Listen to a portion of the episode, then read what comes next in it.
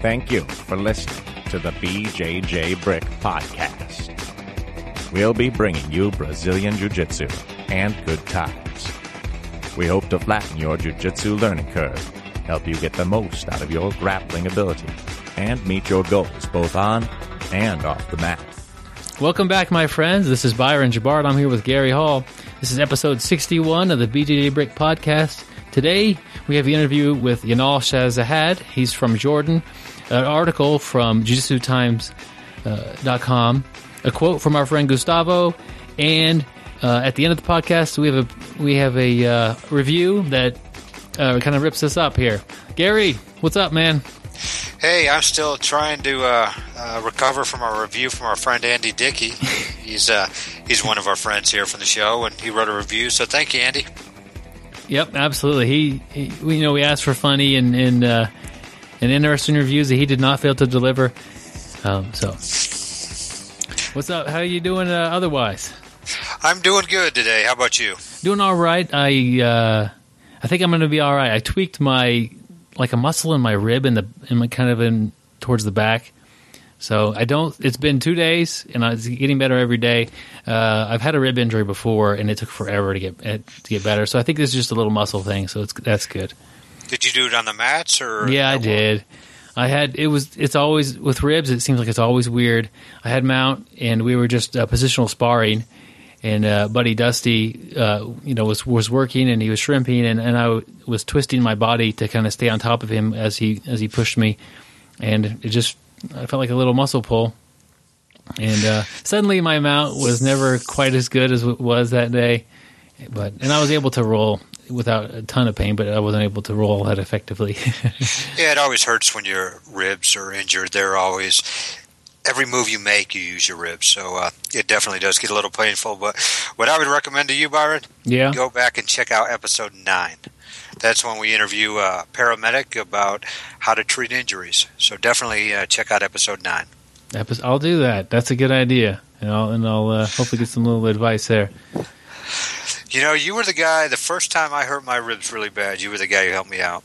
I will tell a quick story. I'd been training maybe a year, year and a half, and uh, I hurt my ribs really bad. I couldn't even get up off the floor. Byron was the only one in the gym kind enough to help me up and throw me in my car. He got me in my now. car. Nobody else would help me up, so I appreciate that, Byron. I do remember you. I don't remember that event, but I remember you telling the story, and like you did say, and throw me in my car. I, as you, I, wasn't I real really couldn't gentle. up. was I? It was that bad, and it started feeling a little bit better. And uh, it was. I, I really remember that day. I just remember I was in so much pain, and everybody just wanted to keep rolling. And you're Yeah. like, "I'll help you, Gary." So uh, I'm indebted to you, Byron. Thank I, you. I remember the early days. Uh, since we're going to go down memory lane here a little bit, uh, like every night I would drive home, and it, it seems like I could not check my blind spot because my neck was too sore. I don't know what you guys are doing to my neck, but you know, with with experience and with some skill, that quickly went away. But I don't know. It, it took me a few months of oh, I can't check my blind spot. You know, I'm going to signal for a little while, and then kind of slowly go over that way. It, I remember that as being a, a thing, and I, and that was the youngest version of me that's grappled. You know, Well, So- we didn't have a lot of technique back then. We were more pulling and using our strength and cranking. And plus, your neck isn't as conditioned as it is after many years of training. Either it's conditioned or you've built up so much calcium and uh, scar tissue that uh, you can't feel it anymore. or I think maybe I'd tap sooner, or I yeah maybe I don't let people mess with my neck as much. I don't know. I, I think your neck's stronger, and I think most people you're dealing with has a lot better technique. I Oh, remember. I used to try to can opener you, and uh, that never worked because I got armbarred. Ah, well, that seems like an, an all right deal for me.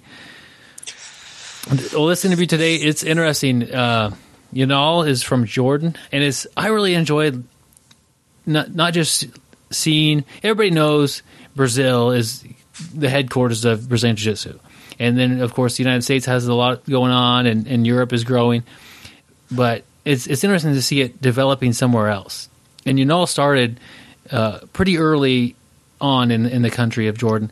Um, it, there was him. It was kind of like we were. It was, it was him and a bunch of new people, and and they had to figure things out. And with it, you know, bringing in bringing people in and and and getting a, a, a good instructor, it, it, it's developed uh, over the years since he's been training, and he's he's quite the competitor. He's he's a brown belt now, and he's he goes to Abu Dhabi quite a bit, and he, he wins a lot of a lot of big tournaments down there. And uh, it's it, it's interesting hearing how things are a little bit different. Like an armbar is an armbar, but some of their techniques have little different names, and it, you, you kind of hear me get confused about about what a technique might be, and and I. He, you know, he talks about his favorite technique, and I don't know what he means. So describe that to me. so I'm trying to figure out what he's talking about for his technique because we call it different things. So it's it's just it's interesting hearing the, the differences. It's jiu-jitsu is the same. We all have the same body, no matter where you are in the world. But it's it's a little different, and they're training. You could tell they're training hard, and they're training uh, very effective effectively. But I'm I'm sure there there would be differences if you if you went to the gym about what they're doing, and that's fine. But uh, it's obviously working for him. He's he's doing great. And didn't you just say he uh, just had a tournament and won the absolute gi and no gi? He talks about that. He um, I don't know when that was. I can't remember. The, the interview was a couple days back, but uh, he yeah he won. Uh, I guess it was uh, Abu Dhabi Cup in 2014. For, That's he awesome. won the quadruple gold because I guess they have the no gi and gi like like day, one day after the other. Won his won his division and the absolute Yeah, in both. quadruple gold. That's awesome. That that is pretty cool. So, and he's got a super fight coming up in February. He's excited about. So, a lot of cool stuff happening out there. It's it's all all over the world. When you have Yeah. such a great art like this, it when people get to learn about it, it's just going to spread. And that's what it is. Everywhere you go now, you can probably find jujitsu somewhere, and uh, it's just growing and growing, and more and more people are going to be exposed to it, and and, and get into our club and just enjoy the times. Yeah, Gary, you remember the great time we had last week with Gustavo? We did. It was awesome time. It was uh, really inspirational talking to him. Yeah, he's got his his DVD is out. He's got a four disc DVD. Uh, I'll put a link to it. Actually, the link uh, that we'll, we'll put up will be able to help the sh- support the show a little bit. If you buy the DVD through there, we'll get a little uh, commission on that. Uh, nothing, you know. If you don't want the DVD, don't get the DVD to help us. But if you if you're gonna going to get the DVD, if you click on the link, it'll help us out, um, and we appreciate that. If you know if it's for you, um, great information on there.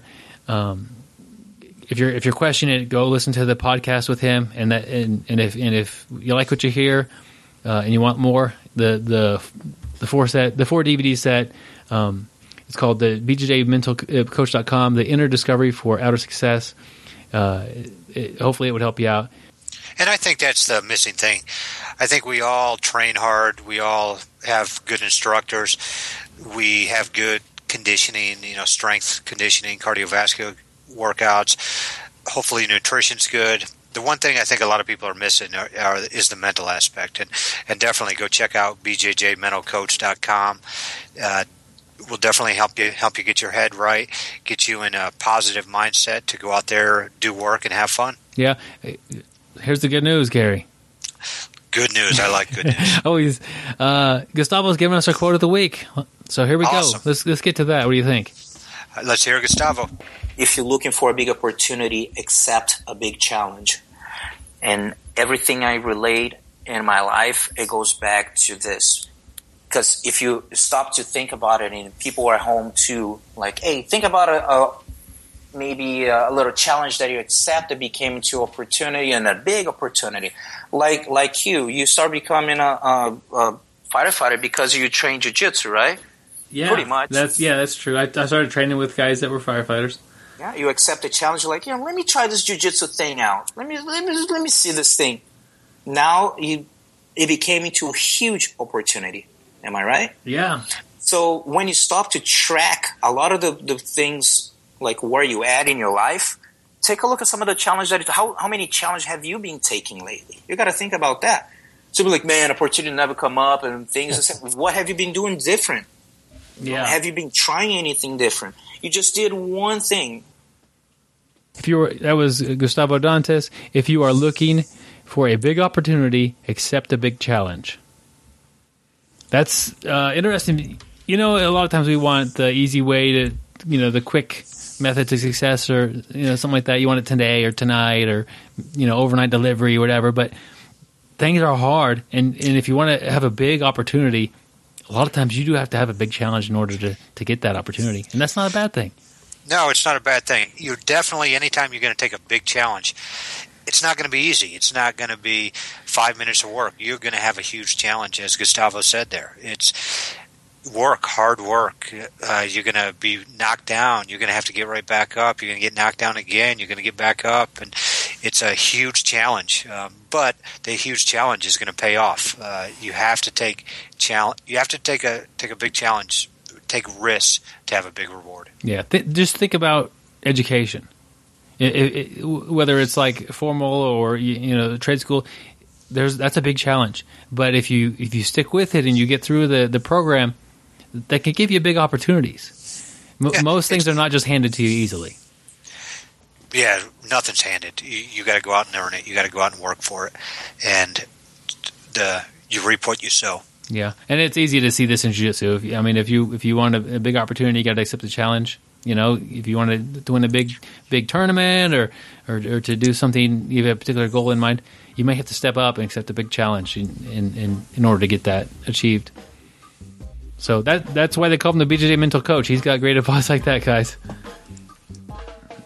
Gary, the music. Go ahead.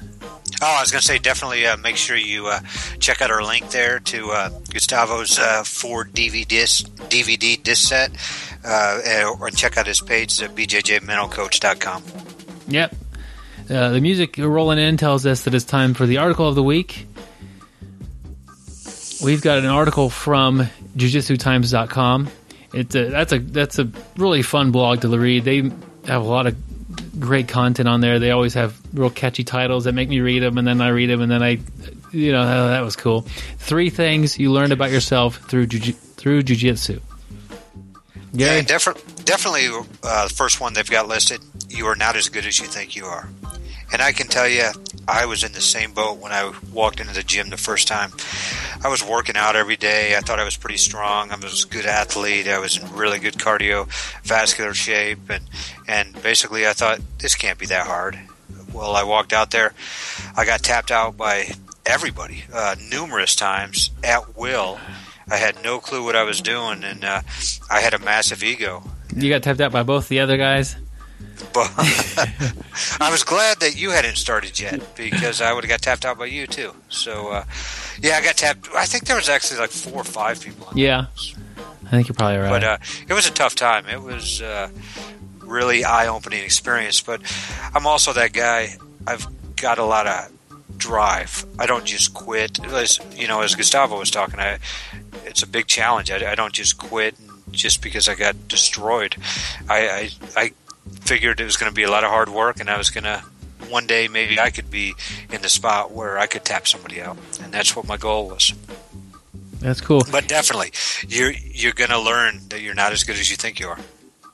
Uh, But okay, point number two is you're better than you think you are, which comes into play a little later, but not much later. You know, a month or two in jiu-jitsu, your your ego has been beaten up. Um, but real and no, still none of your moves work.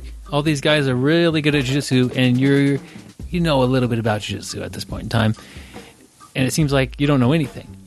But when when the the newer person comes in, your jujitsu actually works, and and and so you are picking things up. It seems like you're you're not going anywhere. You're you're just standing still in your skill level, but really you're getting better. You're better than you were the first day um, by by a significant amount, and and it just doesn't feel any different because everybody else is they've got years of experience on you, and you, and your month or two doesn't even compare to their years. But compared to you a, a little while ago, you're way better. You're better, you know. So I think I think that is true. Your ego does get beat up so badly at the beginning um, that people, you know, they'll they'll they'll think they're not that good at jiu-jitsu for a long time, and and you know, to be honest, you're not that good at jiu-jitsu for a long time. But compared to the average person who doesn't know anything, you're pretty good at jiu-jitsu, and it doesn't take that long to get pretty good at jiu-jitsu compared to the average guy who doesn't who watches the UFC. yeah, I think everybody watches the UFC thinks you can just walk in there, grab a head, and hit a hit a guillotine on somebody, and it's not that easy. And, and that's what I thought. But you know, I think on this point, it made me start thinking about the coach. Your coach, your instructor, plays a very important role because it's so easy to quit when you first start. Your instructor needs to tell you, hey, really, kind of what you just said right there, Byron, is you're really not that bad. You know, you've been going through it a couple months and your ego's taking a big you know beating, but it's up to the instructor to, to give you some encouragement to, to keep you there. And uh, I can think when we first started, nobody really came behind us, and you were better than I was. You got better quicker, and, and I was the bottom guy in that room. And at first, I didn't realize how good it is to be the bottom guy in the room. But uh, you know, my instructor would always tell me to keep keep going at it. And one of these days, I'm going to get there. And uh, so I appreciate that. Yeah, I, that, the John Castillo, he's in episode three. If you want to go way back, we talk about self defense. But he he he was always telling you or telling me, maybe not telling you, but telling me, he's like, no doubt, you know, in, in, a couple of weeks you're gonna you're gonna understand this armbar a lot more, and you can be able to you're gonna be able to do it. No doubt, in a couple of weeks, your your triangle is, you know, is, is going to be really nice. And then he would, you know, a couple weeks go by, and I start to figure it out, he's like, man, that's really coming along nice. You know, always that that the mix between like positive encourage, you know, encouragement and when you're doing it wrong, let you know, hey, you know that you that's not that's not it. That's not it. You're not there. But no doubt, a couple weeks, we'll get you there. You know, we're in it together. We're going to get you there. So I, I, I, do remember a lot of encouragements about that. Gary, did you get any uh, positive feedback, or were were you just kidding? I mostly got hit with the stick. and anybody who's trained with John knows I'm not kidding. uh, point three: you must continue to advance your game and learn more. And really, this is just true. You, have always got to keep expanding. You've always got to keep uh, being innovative out there on the mat. Your training partners are going to figure out your moves. You need to uh, need to work on different stuff. Put yourself in some bad positions, and and always constantly uh, evolve. Yeah, I think you know, okay, the first two, one of them will apply outside the mat. Either you're not as good as you think, or you're better than you think. But jiu-jitsu is different because at one point in time, there's a transition between those two, and it, ha- it, happens many times. I mean, you could, you know, you, you get your your blue belt. Yeah, I'm a blue belt, and you go out there and you're not where the other blue belts are quite yet, and that's you. You thought you were better than you were and you get knocked down too far mentally. So that kind of that, that happens. But the third one, you must advance your game to learn more. That's in everything. You know, if you want to be good at anything that you want to be successful at, whether it be jujitsu or you know bowling. Firefighting, firefighting. Basketball. You can't stop learning. There's there's there's no excuse. There's so much information out there in the world.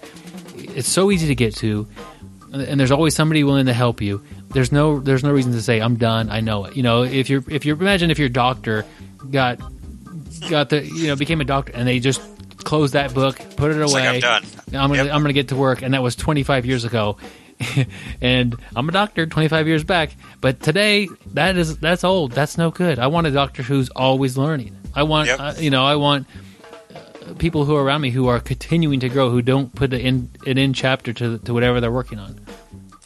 That is good. I never thought of it that way. If if I've got a doctor said, "Hey, I've already read this book and I have nothing else to learn," time to switch doctors. Definitely, uh, you need to keep evolving, keep learning, and and anybody can learn. Yeah, and th- yeah, uh, well it, it's an ongoing process. It never ends, and you should look at it that way. You've never know enough. There's always more to learn. I think that's at, at a lot of jobs people get complacent. They get complacent, and if you're having a, if you want to move up and you're not putting the time into, this reminds me of Gustavo's interview. You've got to invest in yourself if if you want to, to do well in something. You can't expect just to be better. You know, if me and Gary are both working uh, at at the bowling alley and neither one of us are, are trying to get anything better, oh, but Gary starts taking classes on how to do better customer service and, and all this stuff. He's either going to be managing me or have a better job at, at at the batting cages before the before too long, and I'm going to be stuck because I'm not willing to, to work on myself at all. Yeah, see, I would do it a little different. If I got promoted to the batting cages, yeah, when the machine broke down, I would just go out there and pitch myself. You're crazy. So we would always be taking in revenue. I'm a revenue generator. I knew that uh, the the analogy. i it's hard to make up a good analogy on the spot, and I think that little example I gave proved that.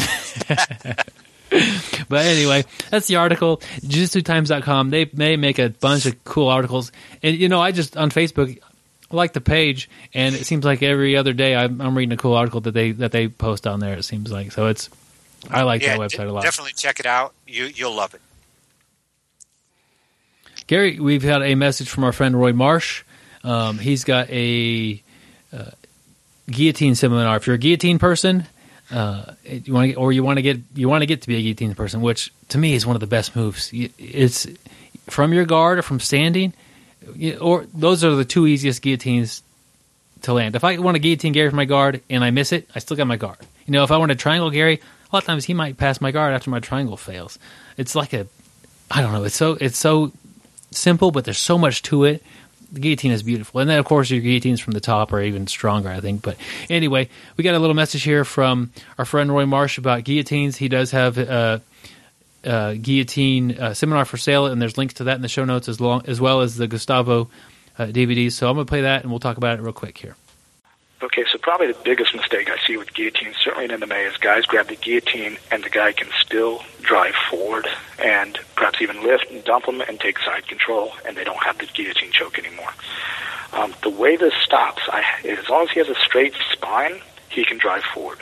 So when I get the guillotine and I start uh, the choke process, I want to make sure that I'm forcing his head looking back at himself this way, it's very hard for him to move forward. It's very hard for him to bring his hips underneath him.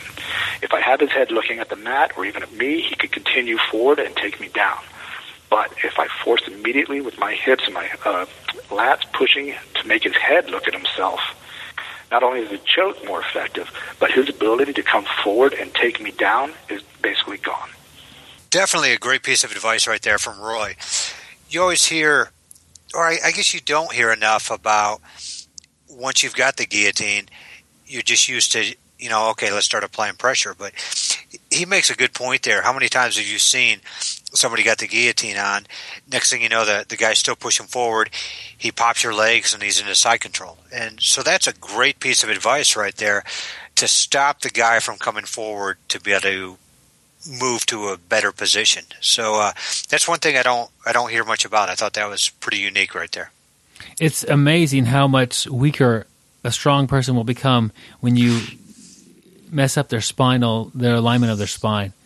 It that that's a huge concept in jiu-jitsu. Oh yeah, you figure every takedown, every sweep is based based off of that, and, and and same thing here. You're you're making it so he can't just keep coming forward. You've taken taken position away, you've taken his strength away, you've moved the angles, and like you said, not only that, you're making the choke more effective. So uh, you've made it more effective, and you've more efficient and effective. It's he can't pass, and he's going to get he's going to go to sleep if he doesn't tap. So great advice. Yep, that was that was uh, Roy Marsh, and we've got another couple more more uh, tips from him for some weeks to come. So look forward to those guys. Um, if you're interested in getting, like I said, there's there's a link in the show notes. Go by and find that, and uh, it's available to uh, to download his uh, seminar a lot of good information on there if you're a guillotine person. Or if you're not a guillotine person and want to get better, so uh, which we all do. Yeah, I don't know why. I mean, there are some parts of people's games that that I do and don't want to have. You know, I'm not really interested in this move, but this is good. Guillotine, I don't can't think of anybody who wouldn't benefit by having a good guillotine. Yeah, it's it's a basic move, but it's a very effective move. So uh, we could all use that. Yeah, Gary, what do you say we get with the interview with uh, Yanal? Let's get it going. All right. Here's a quick message uh, from the most interesting grappler in the world, and then we'll uh, roll right on to the uh, interview with our friend Yanal. He is the most interesting grappler in the world. He does the berimbolo while passing your guard. He is known for a lightning fast gi choke that he only does in no gi. His triangle choke has four sides. One of his cauliflower ears was eaten by a vegetarian. I don't always listen to podcasts, but when I do, I prefer the BJJ Brick podcast. Stay sweaty, my friends.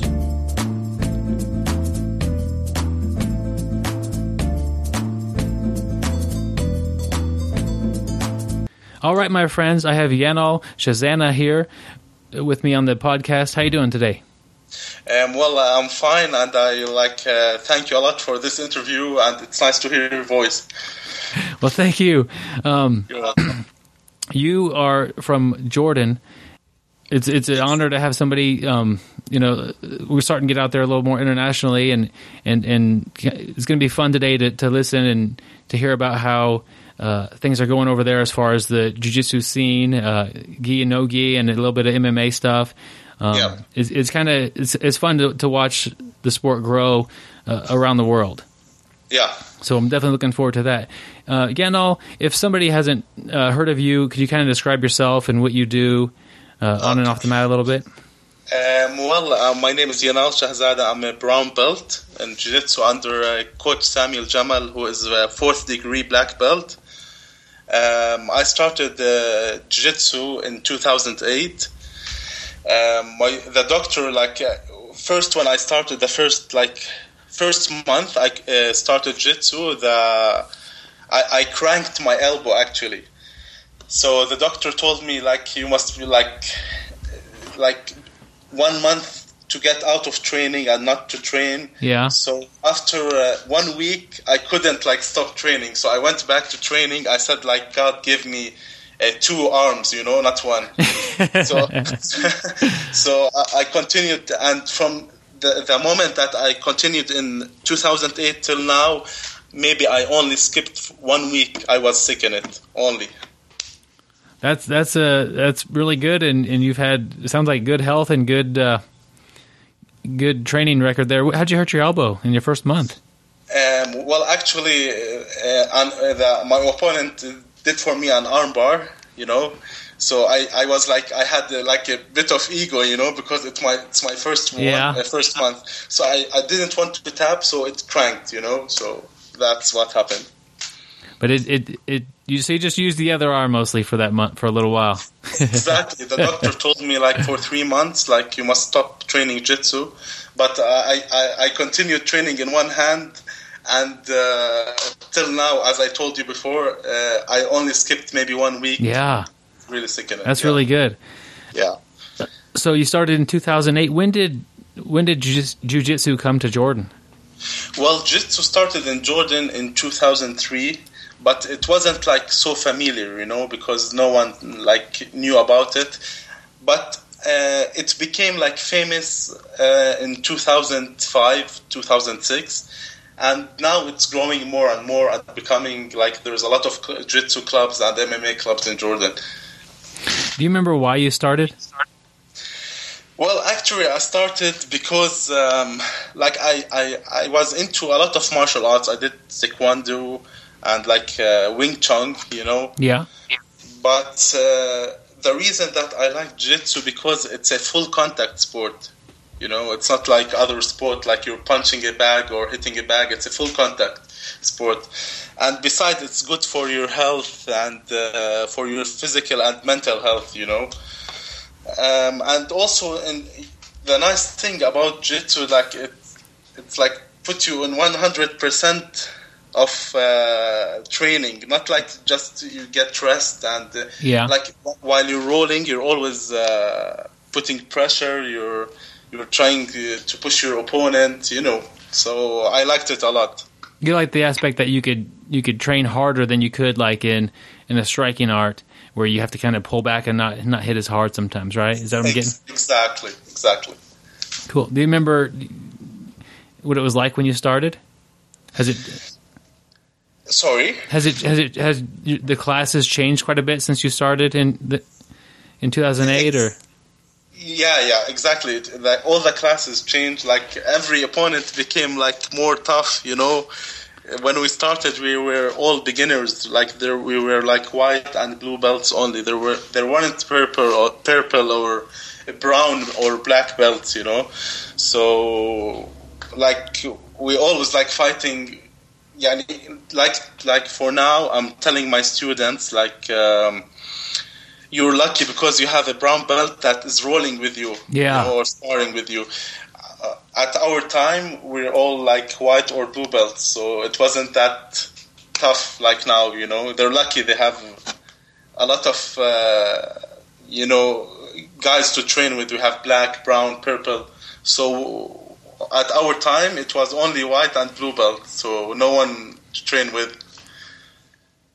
Yeah, I think when it first comes to a place, it's it's it's kind of difficult to get to get better very quickly because you don't have the upper belts telling you what you're doing wrong. You just have to figure it out for yourself, and hopefully your training partners will pick up on your mistakes and and, and exactly. show you those. and you'll get and you'll get more injured because like you, you're both like uh, beginner and beginner. They always like fighting tough. You know. They Yeah. Don't watch. Not like uh, an advanced guy with beginner. He's always like, uh, if you want to tap you out, he will wait for you a bit for, for you to tap. Not like a beginner. That's true. yeah, Um, exactly.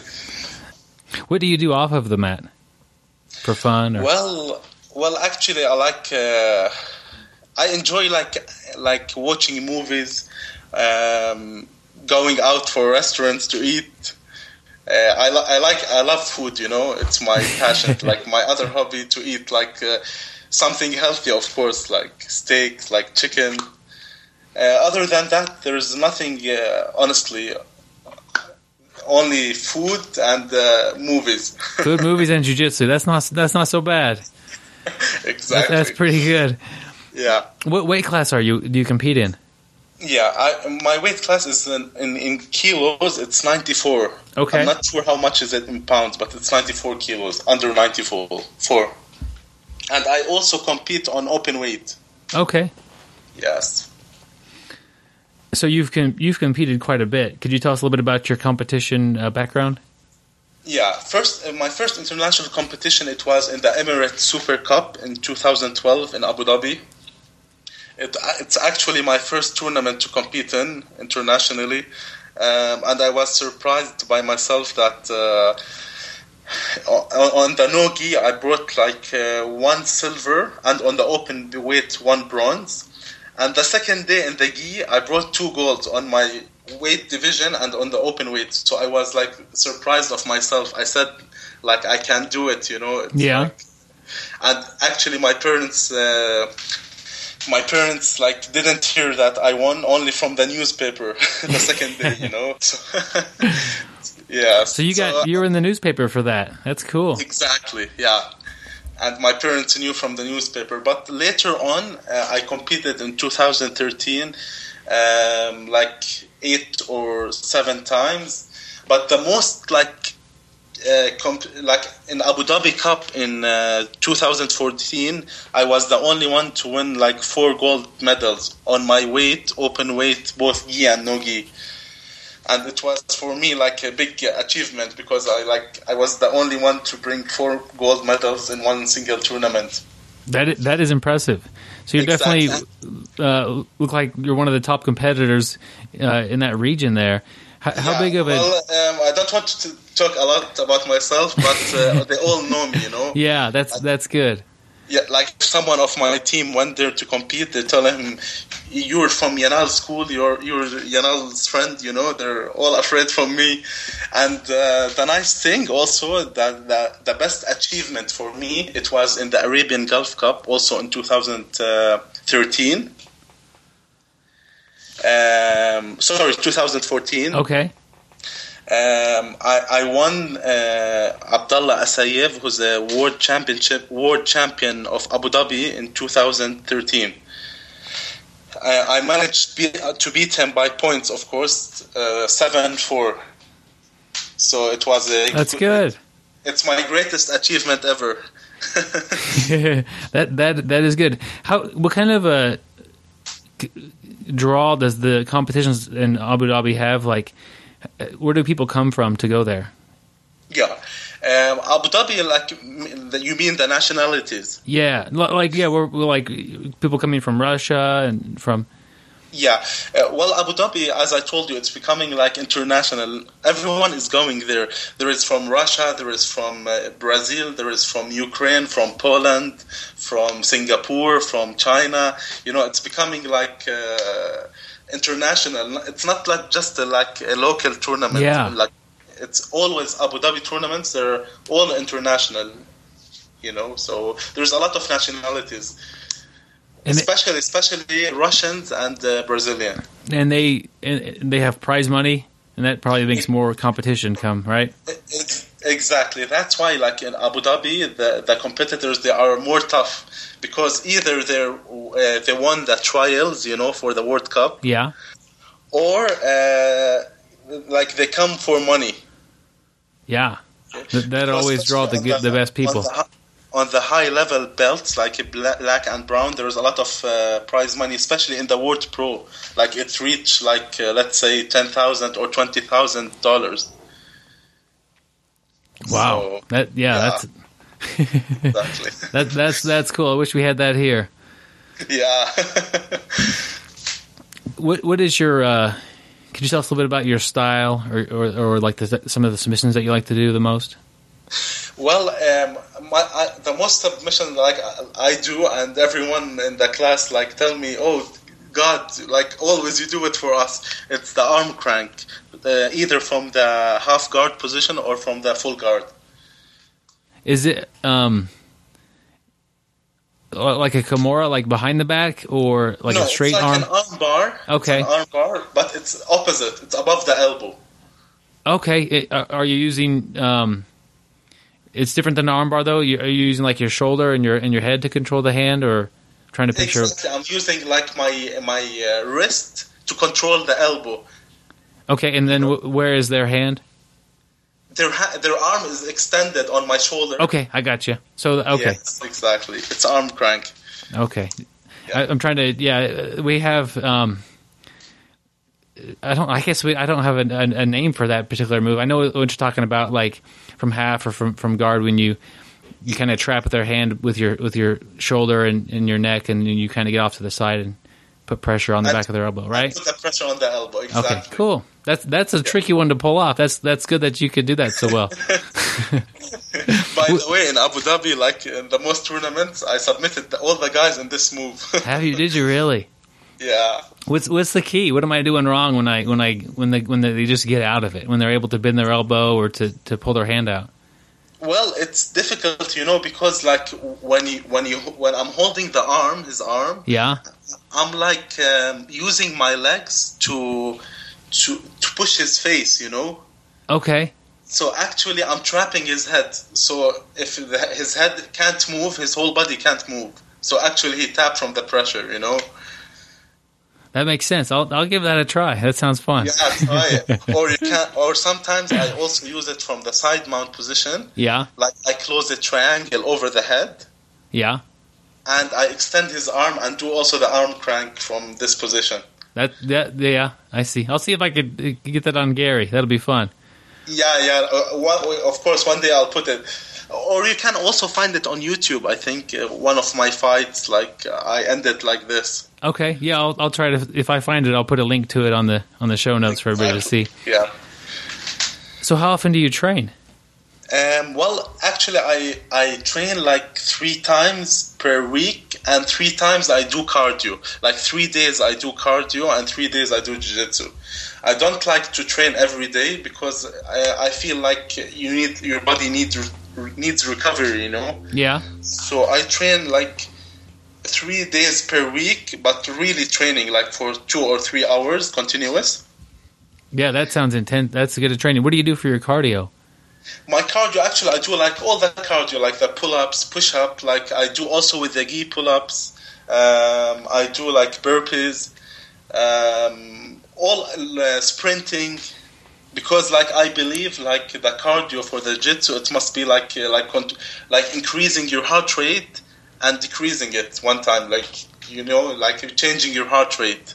Oh, like like during a match, how it'll go fast sometimes and then it will slow down. Like to, like to explode, like in uh, like uh, in a fight, you're Yeah. like closing guard. Your your heart- your heart rate is like really low, and you uh, all of a sudden you explode. You know, so your heart rate go up. So that's why why I do like sprints, like for one minute sprinting, one minute resting, one minute sprinting, one minute resting, like this. Cool. What what are your uh, goals that you have for yourself?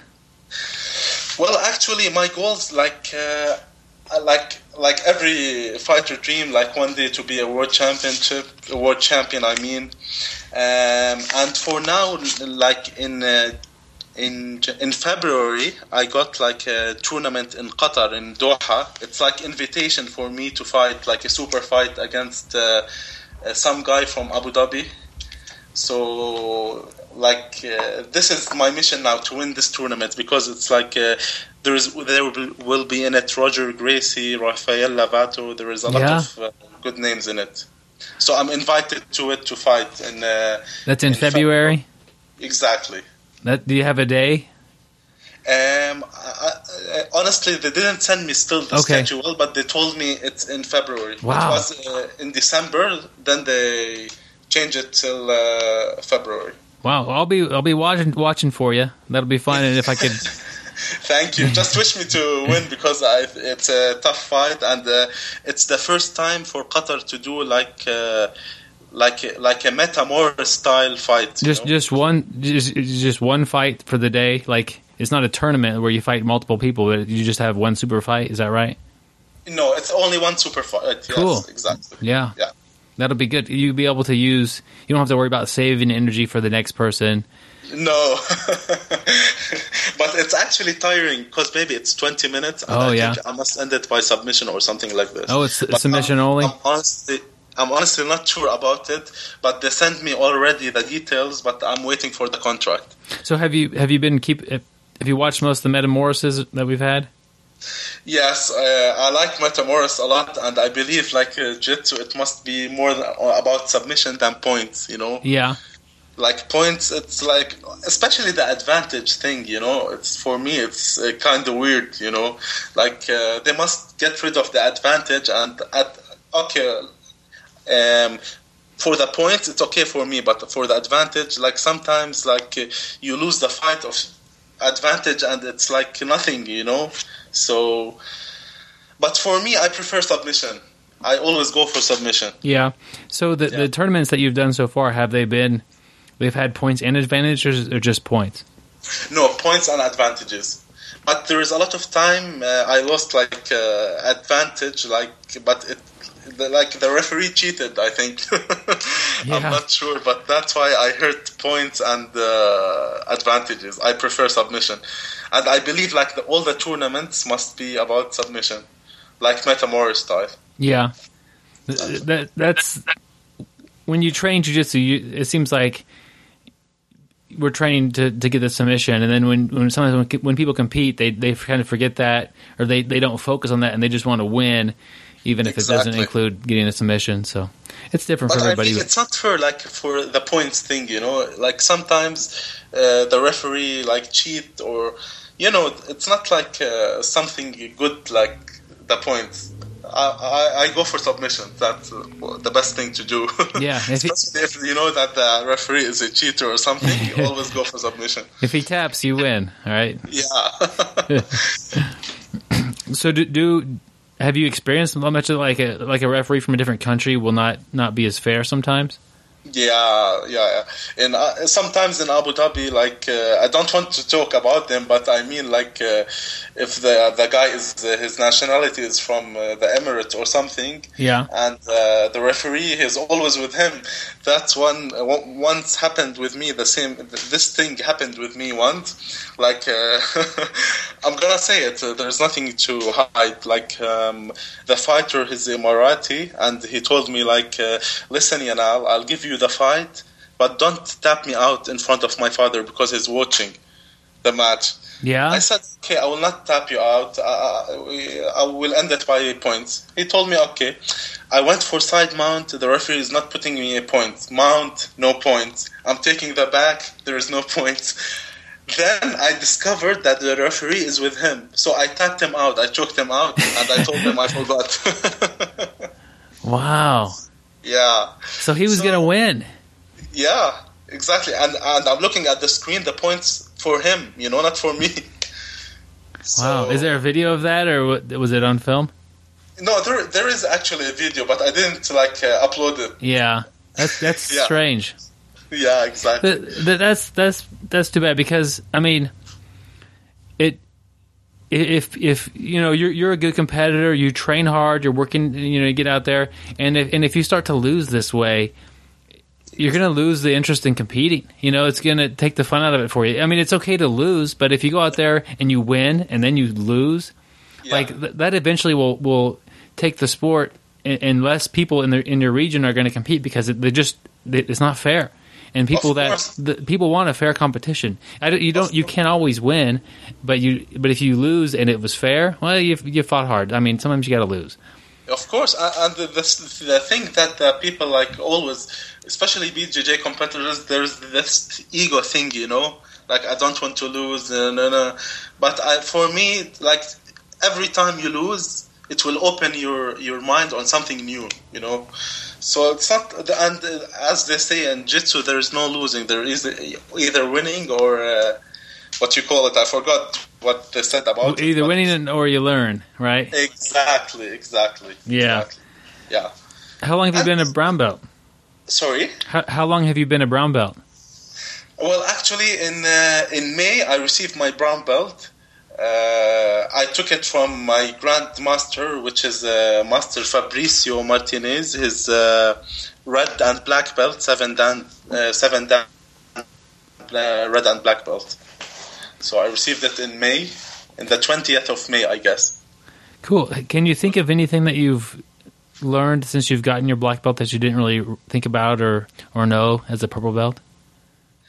Um, on the brown belt, you mean? Yeah, since you've gotten it. Yeah, well, the brown belt now it's for me a brown belt. It's like a white belt from uh, you know the legs, from the you know from your legs because like you're a white belt now because there is a knee bar, there is a, Oh, a calf yeah. slicer, there is the you know so it's like a white belt for the legs, not for the arms, you know. So yeah, for me now, I'm focusing on leg locks. I'm uh, training for knee bars because uh, now you're using your legs also, not only your hands. Like in uh, blue belt, uh, Yeah. purple, you have only a straight foot lock, but in brown belt you have knee bar, calf slicer, uh, heel hook. You know, there's a lot of things. So I'm yeah. Now I'm training uh, these moves. You know. So did you not? I, I know, like as a purple belt and a blue belt, you could not do those techniques. But Exactly. would you? Could you train them at, at, at your school? Um, well, to be honest, we, we don't train them because, like, um, especially for white or blue belt, sometimes they're like the leg is more dangerous than the arm. You know, Yeah. That you walk on your feet. You know, so if you get injured, you can't walk. So uh, no, we don't teach them until you reach brown and black belt only. And and you have some some some guys there that you could train with that will that know them. Yeah, yeah, of course. That's we good. have like a bunch of uh, brown belt. Like we have four brown belt and we have uh, three black belts, and the other they're purple, blue, white. So at these international uh, competitions, is there one region that that does leg locks pretty well? Well, uh, well, I believe you know. I believe uh, the Russians. Yeah, that's what I was I was gonna say. yeah, the Russians they're good in footlocks because they're all wrestlers and sambo black belts. Yeah. like they can compete under blue belts and they're black belts in sambo and they're wrestlers. You know, so they're really tough. Yeah, they, you gotta gotta watch your feet. That's for sure. Exactly. Because I mean, if they've been doing that, doing the the sambo and for like a long time, they they're good at those. You know, that's what they've been training and and like you said, a white belt, a white belt. Uh, you know, for your legs, like the defense, it's going to be. Uh, it's really hard. well, you just have to to be ready for them, I think, and you'll do fine. Yeah, but but like in, you know the Russians they're they competing in like Abu Dhabi, Yeah. blue belt or purple, and they're black belts in sambo, and they're for like uh, ten or fifteen years wrestlers. So like you'll be like really shocked. Their, their strength is so powerful, you know. Yeah. and you say, "Oh my God, he's a blue belt. He must be a black belt." You know. Yeah, sometimes we and we get that here because we have a lot of uh, like in our schools, people wrestle and they get you can become an amazing wrestler just Yeah. just doing it as a kid all through school, and then Exactly. you, you you put a gi on and it changes things, but your wrestling still works pretty well. Exactly, but, but also like in my my my class, I always focus, you know, on uh, specific rolling and fighting more than the move, because I believe like the move, like if someone doesn't know jiu-jitsu and like he's uh, fighting for like let's say one year, um, from the taps that he will make, he he will ask questions, you know, like how will I protect myself, how I will attack, you know. So I always focus in my class on specific rolling and fighting more than the move itself. That's yeah, that's cool. Especially specific rolling because it will put you in each position from the half guard, from the mount, from the open guard. It put, will put you under pressure. Not like when you're doing a move. Sometimes, like you do a, a fancy move and you you will try to do it in a fight, it won't work. You know. So Yeah. the specific rolling and the fighting make it work. So do you start in a certain position and and and train that way? Exactly. Like I, I, I give a move, of course, but like uh, the time that I spend for the move is not like let, let's say my class is uh, one hour and a half. I warm up like for uh, 20 minutes. We warm up, then I give a move for 10 minutes or 12, 15 minutes, and the rest one hour, half half an hour specific rolling from every position for two minutes each set. And then the last half an hour, it's all fighting, sparring.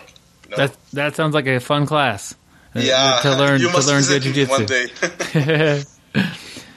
What, let's say you're getting ready to compete, uh, like a, like your big like your big tournament or your big uh, super fight in February. yeah, Um, it's it's natural to kind of you know be um, excited or nervous or whatever. What do you do before a, a big match to get yourself ready? Well, before the a big match, I always train hard. Like, uh, like instead of like uh, training three days, I train six days a week. I increase my cardio. I watch out of my food. I eat a lot of carbs, especially sweet potatoes.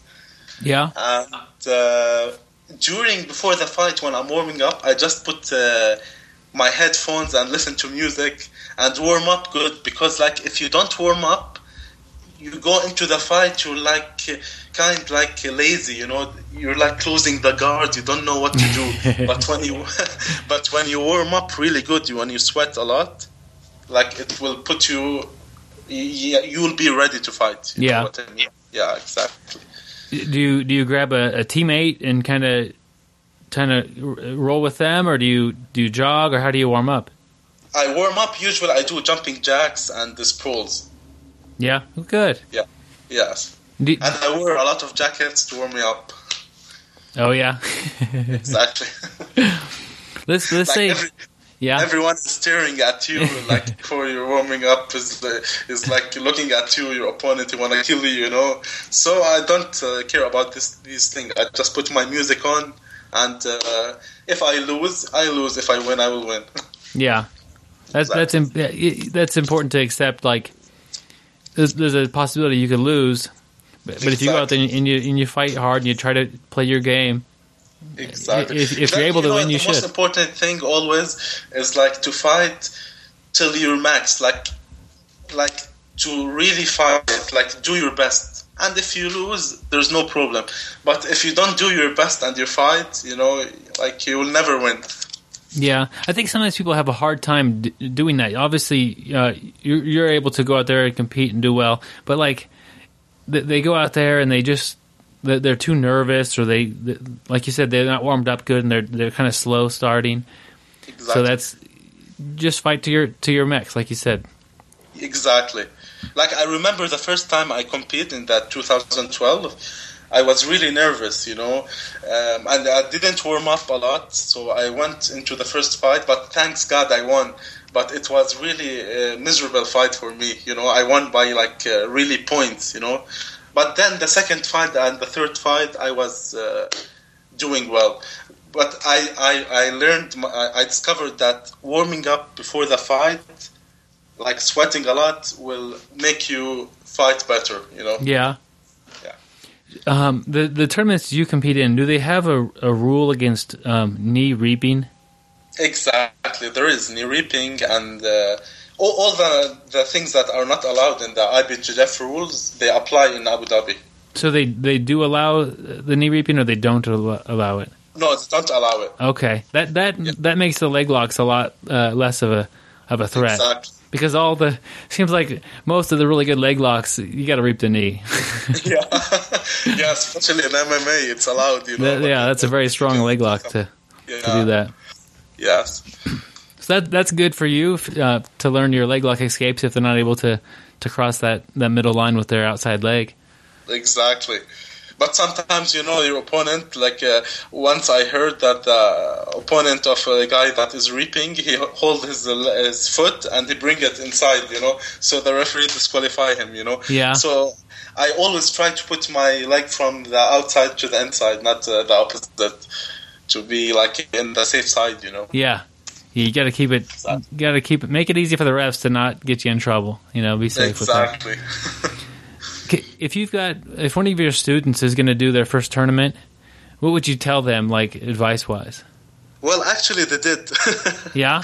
Yeah, the, the, in, in, Jordan there is a local uh, tournament.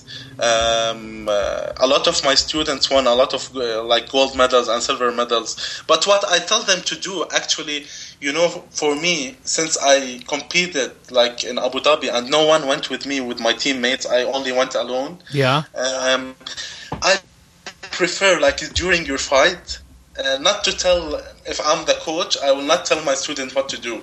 You know, I leave him to do what he know. Yeah. It's like if I shout to him, "Do this, do side mount, do no, no, no," he's gonna get confused. You know. So I'll even if he lose, it's okay. You yeah. Know? So that's I don't like to interrupt, like to tell him what to do. I, I, I, I you, sometimes it seems like you know, like a remote control will will change the channel on a TV, and, and, and like somebody wants to control the the person on the mat with a remote. They tell him, you know, grab with your left arm, and now yeah. now move your like. It, you've trained that person. You know, that's your yeah. student. He, they know what to do because you've taught them what to do. Exactly. You know, like let them let them work, let them fight the fight. Exactly, and even if he lost, you know, I'll teach him what to do next time. But I don't like like to confuse him a lot. Like 100 uh, person is shouting, and I'm shouting with them. You know, so. yeah, yeah. I, you know, I think when I'm when I'm coaching, if there's something that they totally are like, if they're too nervous and they don't see something that they're really good at, maybe I'll I'll tell them. Or if they if they're getting in trouble and they don't realize it, I'll try to let them know that hey, yeah. he's looking for your arm or something. But let them. I like your. You know, let them do what they're going to do. It's it's them, and you did that a lot. You know, because you said you would travel and go by yourself. Exactly, and you know, you know, one story that happened with me. I'm gonna tell you two funny stories. Good. Uh, first one, um, in Abu Dhabi, um, in the Abu Dhabi Cup. I, I went alone, you know, there is no coach with me, no one. So uh, my opponent's coach, is like tell him, um, hold him, you know, uh, grab him, hold him well from the side mount. I was really angry, so I did well, you know. So ah. sometimes like uh, bad things turn to good things, you know. Like I yeah. did well because he's always telling him like put pressure on him, and um, when I'm hearing him, I was really angry, you know. So I explode more. I was really tired.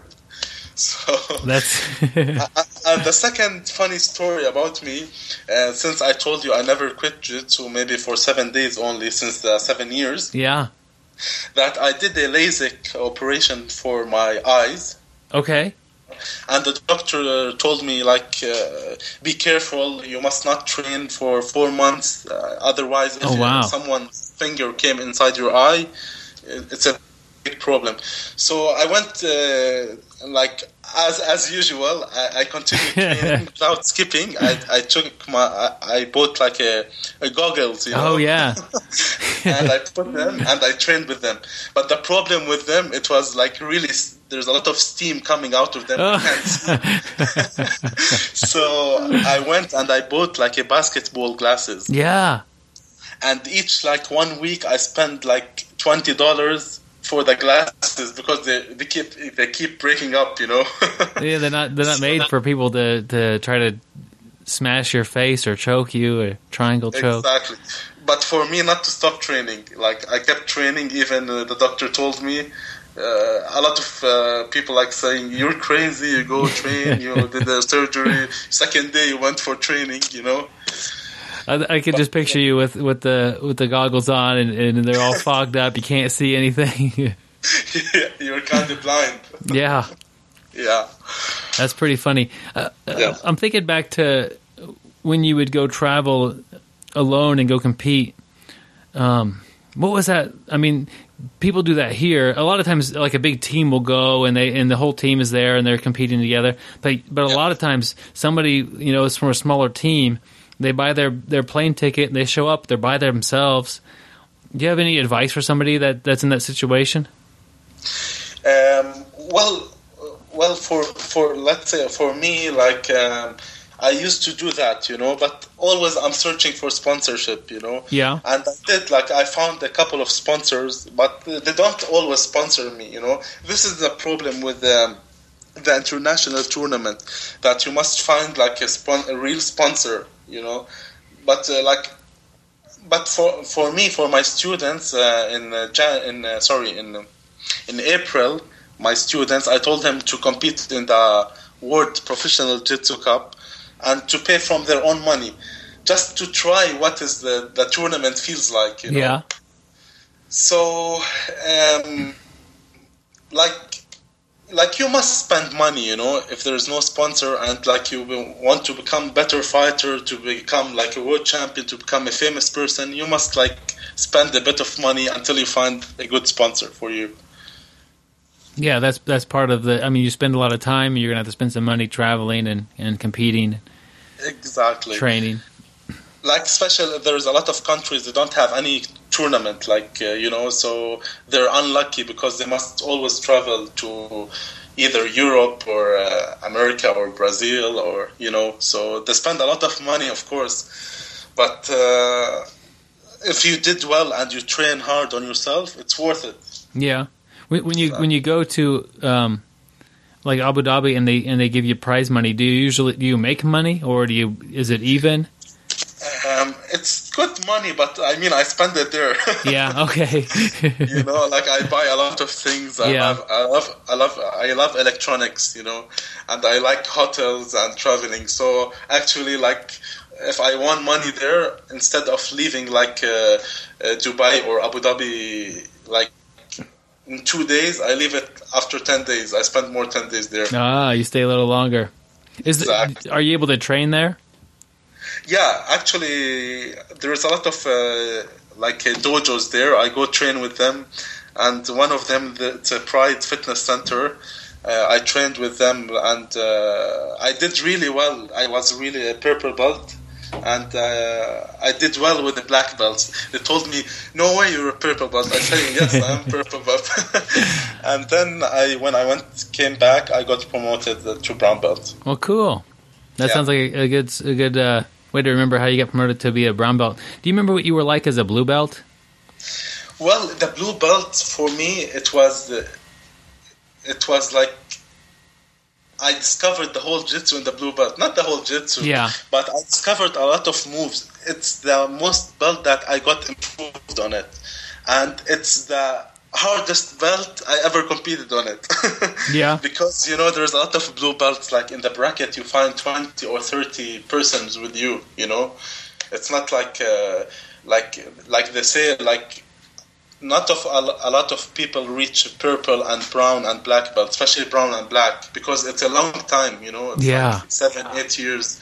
Um, so, especially in Abu Dhabi Cup, when I got the four gold medals, I oh my god, I played on the knee, no gi. The first day I played like twelve matches, and the second day on the gi ten. You know, Wow. Uh, and all the opponents are Russians. Oh man. Yeah. So the blue belt for me, it was a really a big transformation, you know, in my game and everything. yeah, I like that. You you kind of say that it's it was a like a discovery time for you uh, to learn a lot about jiu-jitsu and and to kind of figure out what what you are going to get good at. Did you were you doing your um your arm crank as a blue belt or was that did that come later? No, uh, actually, on the when I became an advanced blue belt, I started doing this. But when I reached purple, I, I I started like adding or adjusting my move, you know. Yeah. And also on purple belt, I did something. If uh, you open also the YouTube videos, I did a modified uh, X guard sweep. I did it alone. I don't know. It's it's a modified one. I swept uh, uh, his name Abdullah Asayef was the world champion. I told you before. Yeah. I swept him two times with this move. Nice. Yeah, so if you watch my fight uh, on YouTube, you will see it. It's a modified X guard. I, I, I did it. Like I prevented, you know, on That's- my purple belt. That that is cool. Still working, still working till now.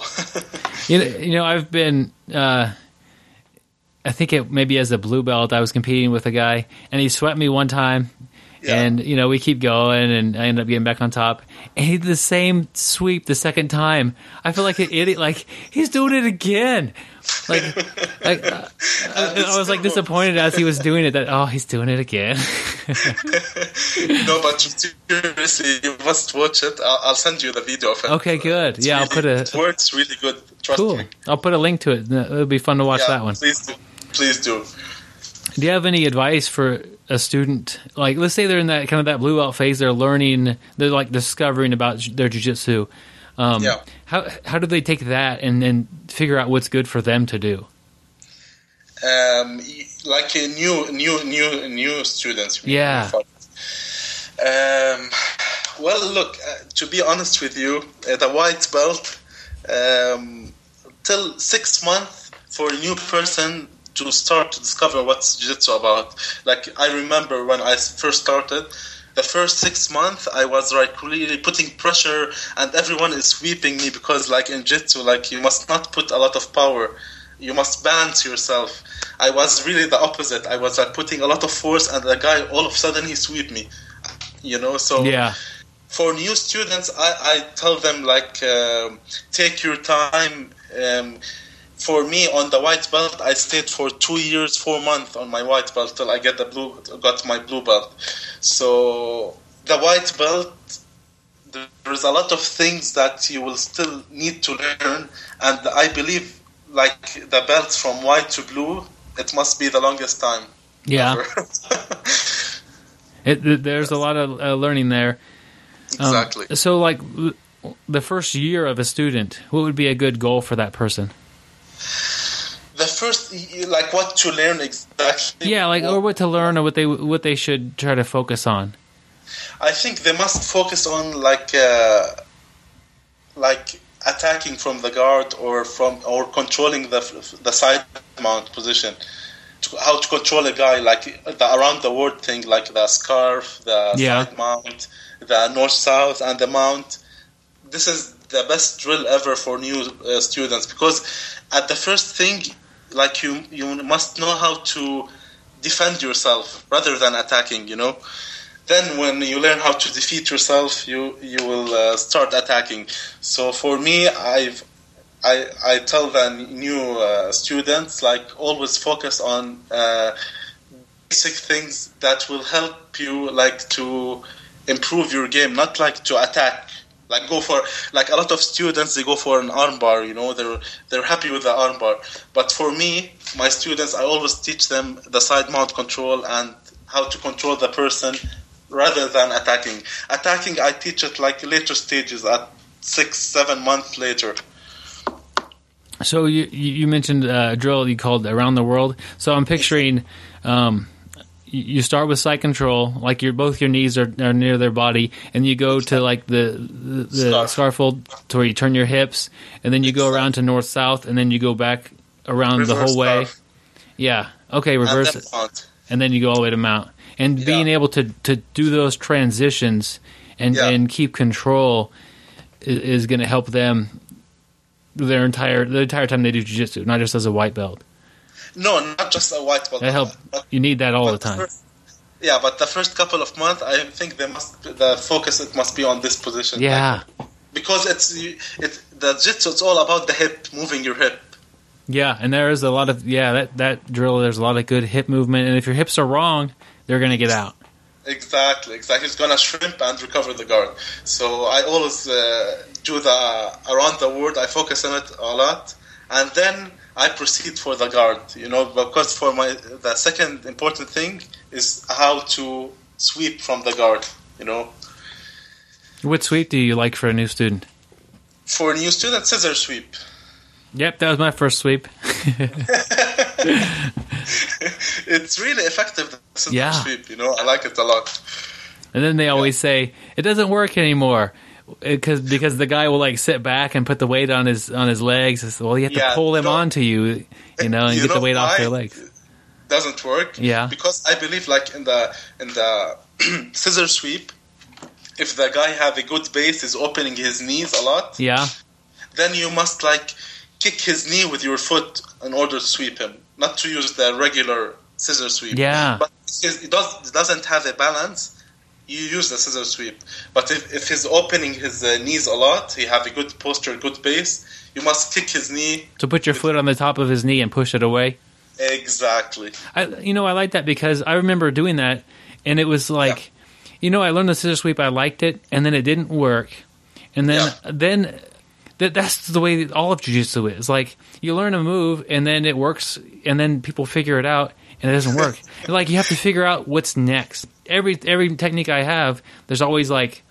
What do I have to do when they do this? Okay, he has a good base. Push the leg, and that, so that Yeah. same theme of like, okay, he's gonna he's gonna do this to prevent my triangle choke. Now I have to do this. You, you just move to the next thing. You can't keep trying to do the same scissor sweep. You got to push his leg away. I like that. That's a good way for to learn about Yeah. like jujitsu in general. Yes, you must always change your game, especially if you, you're training in the same uh, uh, place, same dojo, and Yeah. uh, all your uh, your uh, partners like uh, know your move. It will become it will not work again. But if you went to another dojo, it will work. So you must always keep changing your game for them Yeah. to get confused. and and to get better and to learn more things too. exactly.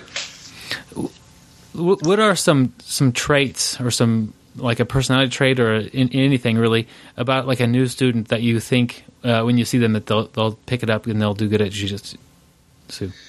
Um, um, well, I believe if they're paying attention to me, Yeah, that's a big one. exactly. But there's there's a lot of like uh, students like they get really bored. You know, I like to focus on one or two moves and keep repeating them. But a lot of students like they get like really they start talking. You know, they don't want like they, you did it. Yes, I did. I did it. Show me. He, he will not do it well. So and there is a lot, another type of students which they pay attention and they'll get like they want the game to become better. They want to become a good fighters. You know, they're Yeah. always uh, paying attention. But uh, for me, a good student will always uh, repeat the position. Will not get like uh, really bored of the position. And if I see uh, the other guy is bored and talking and uh, is uh, is not really serious, I leave. I, I separate him from my good student because if he went with my good student, he will. Yeah, he'll slow that good student down. exactly. So, So, like, I always make sure that if I'm seeing a group of students that are really willing to become like really fighters to compete, I give them more time than the regular students that were coming just to have fun. You know. yeah. So, so p- pay attention when he's showing the technique, and then when Yeah. it's time for you to do the technique, use all of that time and continue to do the technique and, and to and to, to try to figure it out more than just I do it four or five times and think you understand it because it takes way more than that to get a technique down. Exactly, especially in the fight, as I told you before.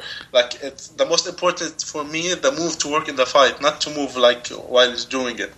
Because when you go compete and the move doesn't work, because you didn't do it well or you didn't practice it a lot. Yeah. Exactly. So that's why specific rolling, as I mentioned before, it's a good way to put you in every position under pressure. Yeah. So uh, we're in December now. Um, so next year you have a super fight. What else do you have coming up next year? Um, after Qatar in Doha, I have the World Pro in April, the World Professional Jiu-Jitsu in Abu Dhabi. It's a it's a biggest tournament, uh, as I mentioned before. Yeah. It's in uh, in the twentieth of April, twenty one or twenty two of April. So this is my next step after Qatar. Cool. Yeah. That'll, that'll be good.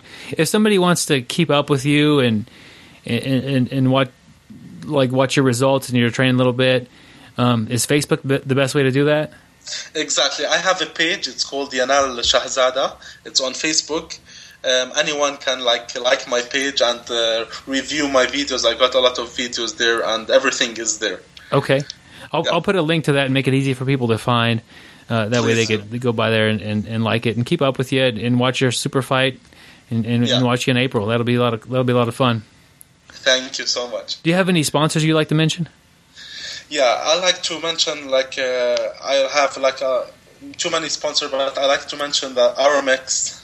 They're like a DHL company, and Al Shami for Ayun, their eye center also, and uh, Trainers Gym also. It's a gym that provide me with sponsorship to, just to like train over there, and those are my sponsors for now. And I would like also to thank you for your time. Yeah, uh, it, it's been And, it's been uh, fun, and I, I've learned a lot about about your you know got some good advice from you, and and, and then how the jiu-jitsu is going in the area, and and it's been fun uh, learning about everything out there. Thank you, and I wish one day you'll come for a visit over here. Well, yeah. I, I will. I will. If I'm in the area, I will definitely give you a, give you a call, and and it'll be it'll be. I think it'll be a lot of fun. You know. Sure, sure. Thank you, Brian. Yep. I'll talk to you later, man. All right, my friends. That was our interview with Yanal. Get a hold of him and like his Facebook page, or uh, that'd be a good way to keep up with him. Um, it always interesting to hear jiu-jitsu around the world and how it's developing and growing. That's cool that he was in on it so early on, and, and he's he's definitely ahead of the curve out there. Um, looking forward to watching him compete in a super fight coming up. Uh, good news, guys! Next week we have an interview with Coach John Kavanagh from Ireland. He's uh, Straight Blast Gym in Ireland. He's got these top MMA guys putting on gis on a regular basis, and it it it boils down to they just love it. They just love the the, the entire martial arts, and and they're just soaking it up.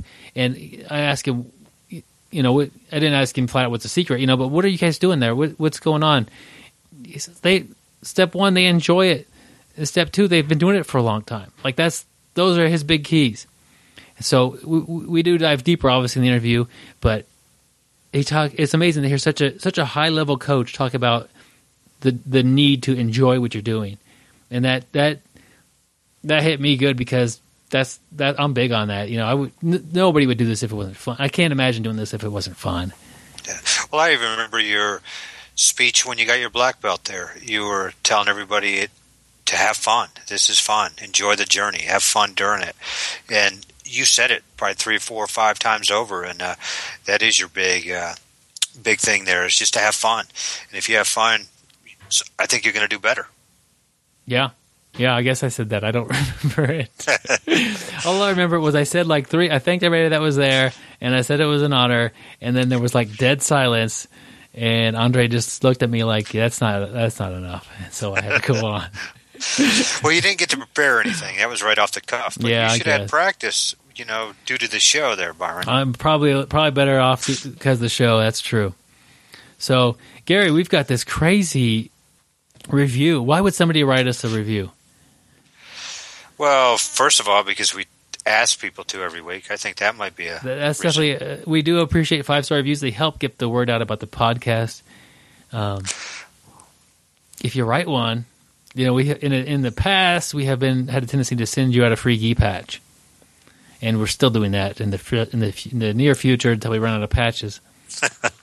and we still got a bunch left. We got quite a few. We're not we're not going to run out this week. That's for sure.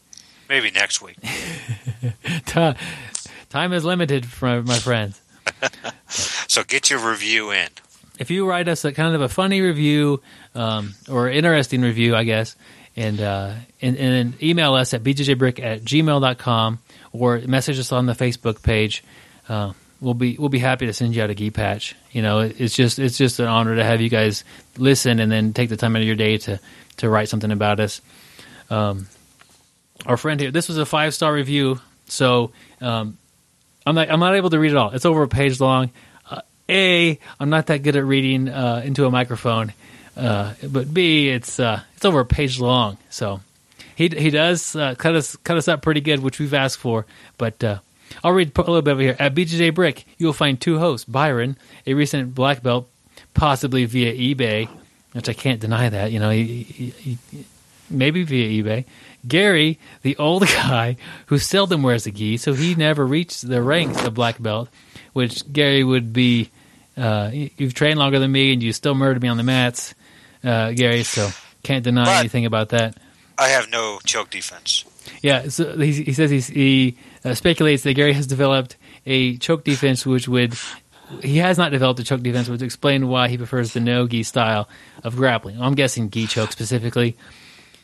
Uh, it, goes on. There's tons of crazy stuff in here. Um, he he teases us pretty good. He also says that uh, he sleeps best on Mondays. You know, because he, could- he he plays a podcast next to the bed there, and, and he listens, and he just fades away into sleepy land. It's, the, it's one of the best sleep aids he's ever had. I also like the part where he talks about how uh, you hog the mic. There, I do. I always feel bad, but I always want to say more stuff. No, hey, for all you listeners there, a lot of times I'm not here during a uh, an interview, so uh, that's probably why you think Byron hogs the mic a little bit more. That's Uh, yeah. I, I, I'm trying to get Gary to set up with where he could interview people without me, but that would be cool. But we don't have that sort of equipment laying around. I, I've got it all at my house. So basically, like, I'll set up an interview and then just I'll message Gary say, "Hey, are you going to be free uh, tomorrow at two? I'm doing an interview. It's the middle of the day. It's usually during the middle of the week, and most of the time he's at he's busy." So I've actually done some at work. I hope none of my bosses are listening, but uh, most of the time it is Byron, so he really isn't hogging hogging the microphone. well, but, but, but just right now, I'm probably talking more than you are, man. So. Hog. hogging the mic. so there's tons of stuff on here on the on the review. He does say he ends up pretty clever. He goes, Byron and Gary, just like the cotton ball in a bottle of aspirin. I don't know why you're in here, but it sure aggravates the heck out of me. So And you know how many people have always said that about that cotton ball in the aspirin bottle? I, I really never knew why it was there. I guess to keep them from shaking around, maybe. But it always aggravated me when I was a kid, and I was trying to get. I'd pull out the cotton, and a little piece would come out. I'd have to pull out the cotton some more. Finally, I'd stick a pencil in there and pull it out. It was the only way. I hate that cotton. Well, I guess that means people hate us. man, I'm just Let's laughing. rephrase that. here. Yeah, I think you're right. We appreciate Andy for his uh, his comments there. Yeah, and. Andy always just listened to us, and you know I really really appreciate that. And, and he actually did throw in some good stuff about that. He put uh, BJJ Brick is very consistent. Always expect a new program ready for listening each Monday, and that's our goal to get one out every Monday, Yeah. and to help Andy sleep better on Monday nights. so far so good. On the uh, the original goal was once a week but i think by honing it in on just mondays it really makes me hammer down uh, we're recording this sunday night so i'll be hammering down on this thing monday morning um, and i'll get done. Otherwise i could put it off for the oh i'll just do it tuesday. I'll do it wednesday. I think having monday it makes me work a little harder sometimes but it, it makes us more consistent but yeah, Byron works better under stress. it's not really stressful it's just time allocation i guess would be an easy way to say that There you go. uh, what else we got? Yeah, I you, you know he's we've messaged him quite a bit on Facebook. If you want to get a hold of us, he he's done that. Uh, he sent us both emails at bjbrick at gmail.com. Uh, also, good ways on Facebook. So if you send us an email at Gmail, I get that, which is fine. And if Gary needs to know something, I'll forward it to him. But that's that's usually just to me. If you, if you want to get a hold of both of us, message us on Facebook there or hit us up on Twitter. Well, actually, Twitter's I haven't figured Twitter out either yet. So hit us okay. message us on Facebook, and that way we'll both see it, and uh, and, and usually we'll try to respond at least at least a couple times. Like we'll sign our name at the bottom who you're talking to because it can be confusing.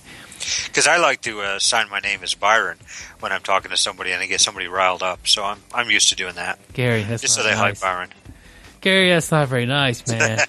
You're getting me making me look bad out there. I've got two dojo two dojo storms scheduled for you for next week. So uh, Yeah. be prepared. Hope my my friend. hope my little muscle in my ribs heals up by then, man. I'll, to, I'll bring your buddy Shamani with me, and uh, we'll storm those dojos up good. Yep, Shamani will be ready. All right, guys. If you're we're in Wichita, Kansas, middle of the country here. If you're ever in the area, give us a holler, uh, and we'll be happy to train with you. That's always fun. It's always a little disappointing when I get spotted by a uh, by a listener by the logo. It's like, dang it, that, that looks enough like me to where they recognize me. Gary's been recognized as well, um, but for some reason his is less uh, disappointing. so Oh well, it's uh, it's flattery. yeah. So anyway, catch us next week. We've got John Kavanagh. It's an amazing interview. Go back and listen to, to the interview. uh, with Matt Thornton, and, and, and they're they're right on par with each other. They're they're good buddies, and they they they're always communicating with each other. They've got excellent training philosophies, so it's going to be outstanding time next week. Um, so we'll catch you then. Thank you for listening. We appreciate it. Yep. Thank you for listening. I hope you find the time today to roll. After all, the best way to get better at Brazilian Jiu Jitsu is to do Brazilian Jiu Jitsu.